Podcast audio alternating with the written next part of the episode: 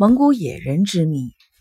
蒙古野人作为世界性的科考、旅游、探险资源，近几年备受瞩目。在一九零六年的四月，蒙古学者巴扎尔·巴拉丁曾经在准格尔地区考察。一天黄昏时分，巴拉丁正准备去宿营，突然看见不远处沙峰顶上站着一个浑身长毛的野人，正注视着自己的一举一动。两者距离之近，使得巴拉丁能够清楚地画下他的相貌。这一发现引起了科学界极大的关注。一九一四年，俄罗斯圣彼得堡科学院发表了一份关于野人问题的备忘录。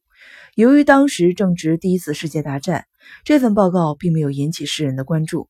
备忘录中记载了一件有关蒙古野人的珍贵资料。一九零七年至一九一一年间，俄罗斯动物学家维阿卡克洛夫在准格尔盆地搜集拍摄到了当地人称为吉雅吉伊的野人的文字资料和图片。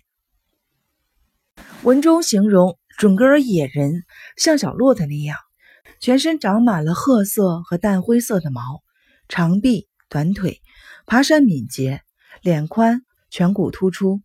嘴宽无唇，缺下巴，脸上皮肤色深且无毛，吃树根、树枝、浆果、鸟卵、蜥蜴、乌龟和啮齿类的动物。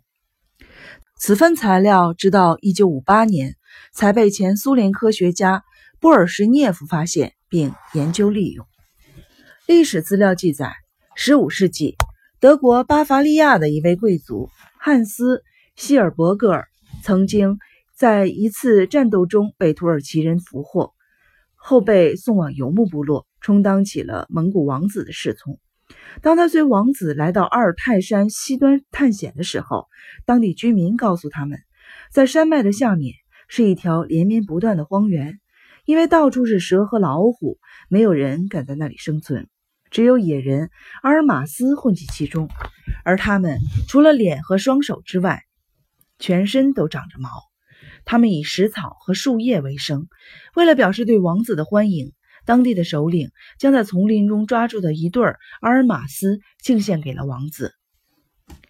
一四二七年，希尔伯格尔逃回了巴伐利亚，他将以上的见闻记入了自己的探险游记中。这大概是有关于阿尔泰山阿尔马斯的最早的文字记载。此外，历史上一些喇嘛用于宗教仪式绘画上也有阿尔马斯的样子，和巴拉丁在准格尔地区现场素描的野人画像非常的相似。一九六三年，前苏联的一位医生伊夫罗夫在蒙古卡波山旅行时，曾碰见一位一家三口的野人。当时他们正站在一面山坡上，双方距离两百米。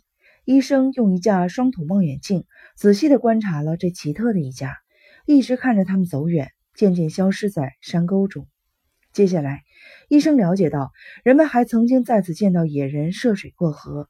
至今，在北疆火烧山附近还有被称作阿尔马斯的地方，说明过去这里曾经有野人出没。对他的描述呢，来自于不同的记载。他们的身高与当代的蒙古人的高度相似。他们的双足稍有点内弯，屈膝行走，但跑得很快。他们的上下颌很大，下巴呢向后缩，眉脊与蒙古人相比显得十分突出。专家们通过对相关资料的研究发现，时至19世纪后期，蒙古野人的目击案例已经明显的减少。他们中的大部分疑似已经向西北更荒远的地方迁移，以躲避不断扩张的人类文明。有学者还认为，蒙古野人是尼安德特人的后裔。理由是，野人和尼安德特人在体质特征上有许多惊人的相似之处。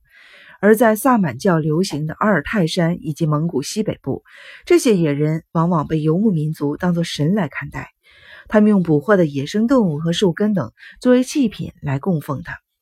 这似乎与佛教信奉深山丛林中和高原上有精灵一样。在萨满教的神话传说中，野人的灵魂可以帮助猎人追赶和获得野兽，这反映了早期的萨满教把与人相似、长着长毛的双足动物看作神灵，是一种文化的传承。此说呢，对于现代人类研究野人具有十分重要的意义。部分专家认为，从目前所收集到的大量有关蒙古野人的资料来看呢，的确是有一种以上的神秘的类人的生物与我们人类共同生活在这个星球上，只是数量呢相对稀少。若不尽快的发现它们，为其生存创造环境，保护它们，将会造成无法估量的巨大的损失。野人考察将极大丰富动物学的研究领域，将促进新生代地质史的研究，对体质人类学和文化人类学均会注意良多。因而，寻找蒙古野人，揭示蒙古野人之谜，将对人类自身发展研究起到积极的推动作用。但是，另外有专家认为，蒙古野人的存在值得怀疑，并指出三点：第一点。资料上的记载并不能作为很好的佐证，因为我们不能排除前人的想象成分，以及对于自然界了解很少，而把一些他们尚未了解的自然现象当成野人活动踪迹的可能。例如，古人就曾经想象出凤凰、麒麟、龙等自然界根本就不存在的珍禽异兽，并把这些动物活灵活现地描绘出来。第二，DNA 的鉴定至今没有结果。缺乏证明野人存在的最直接的、最有力的现代生物学的证据。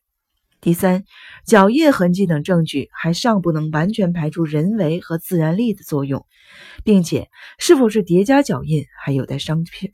在野外，由于地表受温度、风、地表物质组成的影响，可能会出现很多奇怪的地貌。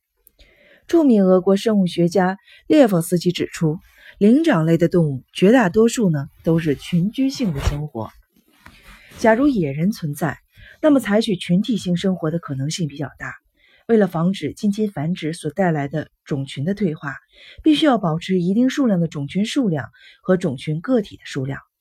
即使今天的野人处于濒危，只剩下为数不多的几只，那么在可回顾的一百年间，野人的种群数量和个体数量都将是很大的。美国专家西多夫也比较赞同他的观点。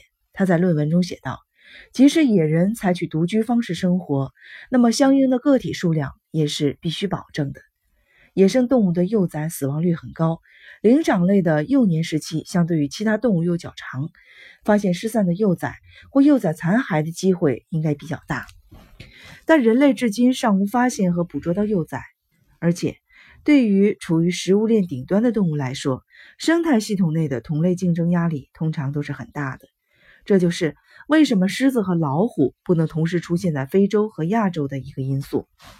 那么，蒙古野人如何在漫长的进化史中和他们的亲戚必将学会采用科学技术的现代人进行竞争，并保留自己的一席之地呢？专家们对蒙古野人是否真实存在着争论不休。始终没有结果。